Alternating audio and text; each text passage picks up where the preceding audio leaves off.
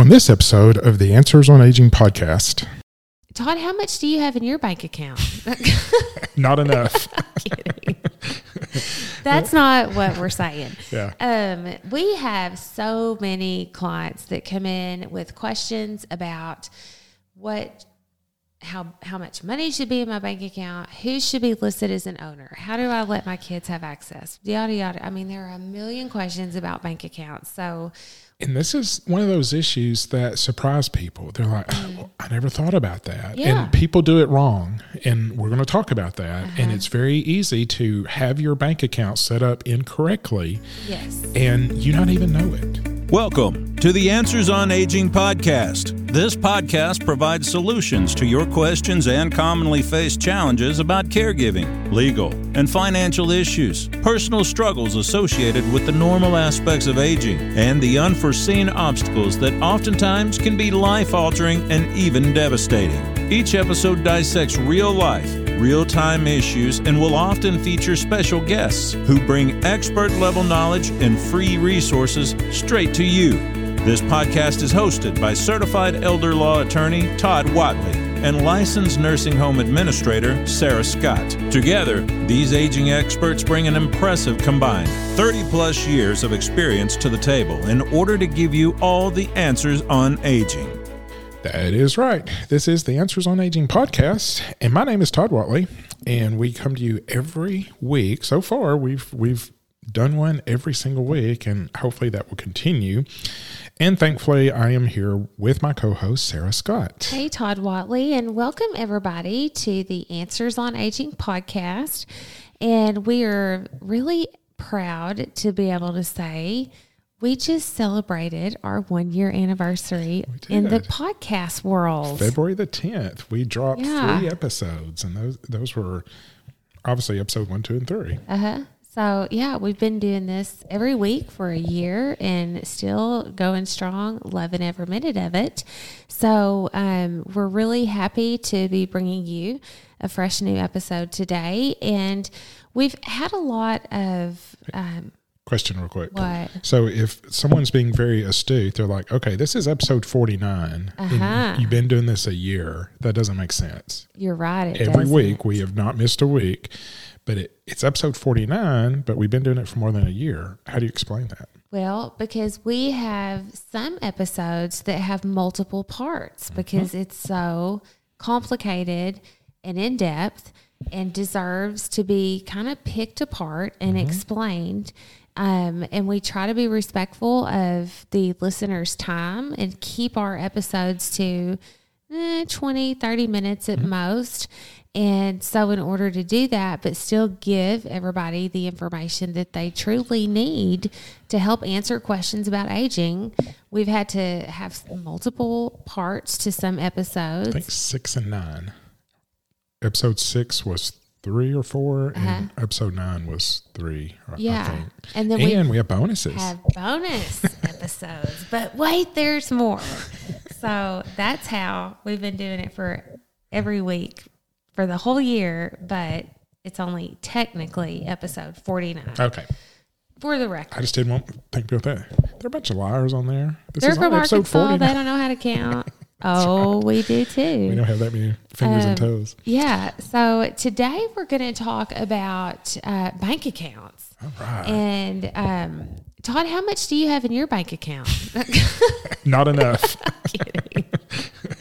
That's not what we're saying. Yeah. Um, we have so many clients that come in with questions about what how how much money should be in my bank account, who should be listed as an owner, how do I let my kids have access, yada yada. I mean, there are a million questions about bank accounts. So And this is one of those issues that surprise people. They're like, oh, I never thought about that. Mm. Yeah. Uh-huh. And people do it wrong. And we're going to talk about that. And it's very easy to have your bank account set up incorrectly yes. and you not even know it.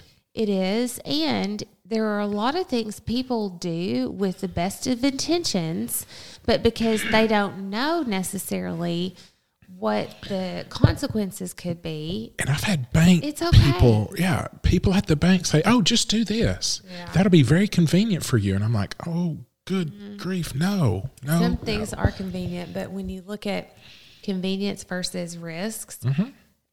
That's why we're telling you this information today. So listen up Listen up. because you're going to learn some really helpful stuff, not just for aging, but for life in general, no matter how old you are. These tips today, I think, could help all the ages. Sure, sure. Yeah. So the phone call that we get typically is um, Hey, Todd. Hey, Sarah. My daughter just stole the money out of my bank account. It's gone. She took it, she wrote a check, and it's gone. And I'm like, well, how did she have the ability to take money out of your bank account? Well, her name's on it. I said, oh, okay. Well, if her name is on there as a co owner, then it's her money. No, Todd, that's my money. Yeah. Well, once you add your kids or anyone else to your bank mm-hmm. account, it becomes their money. You just invited them in Yeah. to do what they want to with that money, and yes, they can take it. Yeah, it's it's just like inviting somebody to a potluck. it's just like that.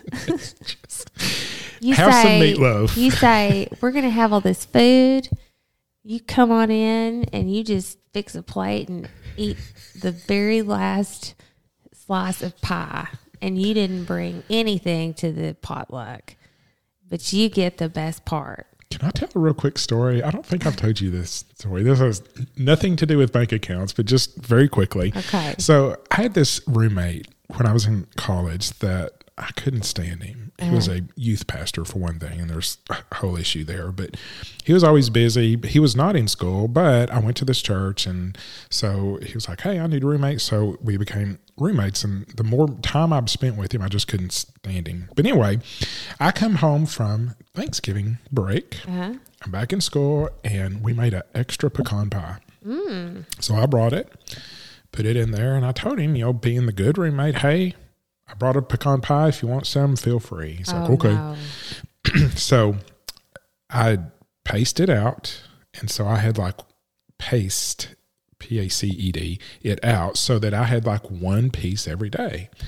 And so I get up on whatever Thursday morning, whatever, and I'm like, oh, there's one piece of pie left. and so he excited. had not eaten any all week. And so, Oh, and y'all have to know I love pecan pie. Mm-hmm. And so I sat in class all day doing my stuff thinking, oh, that pecan pie's gonna so waiting on me. It's going to be so good. I'm going to warm it up and it's going to be day. delicious. And so finally no. I get through classes, walk in the front door, I go to the, and it's gone. I was so furious. The one piece of pie that you want to eat is the last piece of pie. So Wow. There we go. I'm sure Wow. people share that frustration when their somebody comes in and takes all the money out of their bank account. Well, yeah. I mean, and all your money's way better. Well, depending on who makes the pecan pie. It's true. But um, So, yeah, so why do people put other people's names on their bank accounts? well, because There's two there's, reasons. yeah, there's two reasons. One is because of convenience. They want that person, let's say it's just your adult child, to be able to write checks for you Mm-hmm. or make transfers or do whatever you might need to do. Mm-hmm. So you don't have to. right. And the second reason The second reason is so that that uh, that Oh, money goes to so the that, kid. Yeah, so that they they, get away. it when they pass away. And there are other ways around There are much better accomplishing ways, the yes. exact same or principle Yeah. Those are the risks. Exactly. Those are two very good reasons to do something like that. But the correct way to do it is number one, to make sure that the child can sign checks and do things, is to name them as what? Power of attorney. Which is the most important document you can do. Okay. Ding, ding. And what's better about that, yes, they can write checks on your bank account. They can drain it just like they could if they were a co owner. But the difference is, as a power of attorney and not as a co owner, they have a fiduciary duty. Uh-huh. Yes, they can clean out your bank account, but they should not do it unless it is in your best interest. And so, uh-huh. Miss whoever who calls saying, My daughter just took all my money out and ran off with her boyfriend and all my money's gone. Well, had she done that as agent under the power of attorney, we could go after her. I could go after her civilly. And the prosecutor, if you can find a good prosecutor to do that, they can go after her criminally. Yeah. So it is it's that protection is there to not let them just do with your money what they want. Okay. right. And so as a power of attorney, that allows them to write checks but also protect your money for your best interests. That's right. The other reason to make sure that it goes to them at death is put them on as the payable on death beneficiary, not co owner. Yes. So now, payable on death, and you can split those people. The Mm-hmm. agent may be the one who writes checks, but you name someone else. It's like, I want this bank account to go to my grandson who's in college. Mm-hmm. If I die. And so you list them as the payable on death beneficiary. And now, when you die, that money goes to the person that you name. Ta da! Ta-da! very Mission simple. and- yeah, it's very clean and risk free. And Yeah. so, you know, people think those two things, and they're like, and the the bank person says, "Oh, well, yeah, let's just name them. You know, put them on the account with you. That's very convenient. It'll go to them. Problem solved." No, problems No. created. Problems created. And so we talk about the risk that's associated with naming your adult child or some other person as the co owner um, so they can sign the checks and so that they can get the money when you pass away. But we know now we can accomplish those two things with power of attorney and payable on death beneficiaries. And I'm sure there's some people out there, understandably, well, my sweet son, my sweet daughter would never steal my money. And th- they may not. They may not. They may not. But their soon to be ex spouse, when they file for divorce Mm-hmm. and that bank account comes up as a co owner, as your son is a co owner, that money is going to be brought up in the divorce and can go to your soon to be ex daughter in law. Yeah, and it doesn't matter if your sweet son has ever contributed a dime to this account mm-hmm. or not. It doesn't matter if the only money being held in this account is from your savings or your social mm-hmm. security income. It does not matter because he's listed as a co-owner and now he's going through a divorce. Or if he doesn't pay off his Discover card and he forgets about it, it's like, I'm just not going to pay that. Well, Discover, trust me, they have ways of finding assets, and you suddenly have that much money sucked out of your bank account Yeah. that goes to Discover for your son or daughter or whoever. That's going to stink too. That's going to stink. And then, you know, worst case scenario, your sweet son is in a car accident, okay? And tragically, someone is killed, and your son is sued for negligent homicide or vehicular manslaughter. And this son's name is on your account, and he's sued for $250,000. Well, It's gone. that's gone. Mm-hmm. That's gone. So, hopefully, we have convinced you not to add people to your bank account. Okay. All right. So, another thing that surprises people is sometimes, and I've typically seen this with grown men who are not married, and they will put their mom or dad on their bank account simply for convenience for that reason we just talked about. But uh-huh. they do it a generation up rather than a generation Right. down. So it's like, hey, mom, I'm going to add you to my bank account so that you can sign checks. And if mm. something happens to me, it's going to you. Okay. Well, we now taught you that's not a good idea, but if you've done that, here's the surprising thing most people don't understand. When mom goes to apply for Medicaid, mom's had a stroke and mom needs to go into the nursing home and she applies f- for Medicaid, Medicaid knows every bank account that your name is on. Yeah. And so they're going to go back to the son's bank account and say, aha, that's mom's money. No, no, no, no, no, no. That's the son's money. Now, thankfully, with Medicaid, you are guilty until proven innocent, basically. So they say, ah, her name's on there, so that's her money. You can prove that it's not. And so if if you go in and, and show, look, every deposit is from Tyson Foods because son works at Tyson's. That's his paycheck going into there every single month. You don't see any other deposits. This is purely just the son's money. Medicaid will reluctantly say, okay, this is the son's money, but you've got to jump through those hoops and prove that it's not mom's money. Right. And that's oftentimes uh, causing a delay in mom getting the benefits that she needs you know two weeks ago when you thought everything was good because you knew it wasn't mom's money but now you've got to prove it so do yourself a favor and just if you want somebody to get your money when you pass away make them the beneficiary mm-hmm. not the co-owner mm-hmm. avoid all these headaches eliminate the risk mm-hmm. right and do better and get a power of attorney. Uh, well, yeah. Not not just for that purpose, but there's numerous, and we've done an episode on this. Obviously, since I think power of attorney is the most important document you can do. Get a power of attorney for all those reasons, but then specifically for the bank account, so that someone can write checks for you, close out that um, account if they need to, but they do it in your best interest. That's right. Very good. That's a lot of information and not a lot of time. Yeah, 15 But I think super helpful and hopefully you will take this information, apply it to your own situation, but then also share it with others so they're not making these mistakes and opening up their accounts to all these vulnerabilities and these risks that you've learned all about today. Mm-hmm.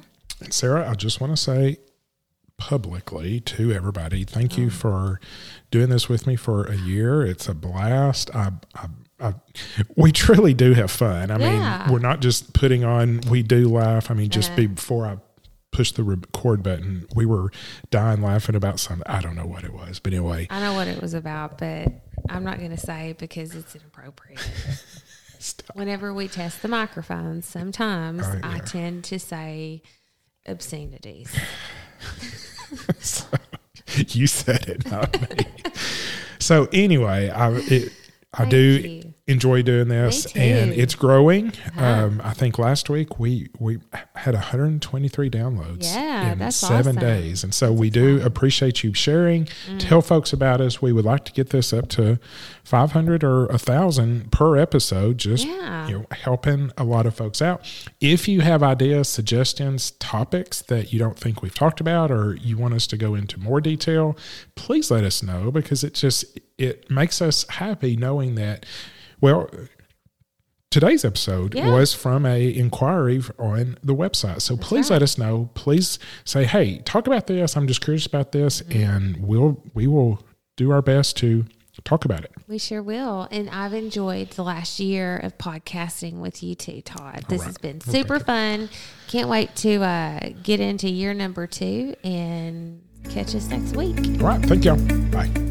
Thank you for listening to the Answers on Aging podcast with Todd and Sarah. Be sure to hit subscribe and keep tuning in each week as they bring you helpful, useful, and easy to find resources for making life as we age as simple and enjoyable as possible. For more information about this episode, visit AnswersOnAgingPodcast.com. Click on the Show Notes tab and take advantage of the free resources right there at your fingertips. To see Todd and Sarah live, check out our Facebook page, Answers on Aging, to catch a live feed of their radio show every Wednesday morning from 9 to 10 o'clock. Todd and Sarah welcome feedback and love to answer your questions. So please let them know what you think by leaving a review and share with your friends and family.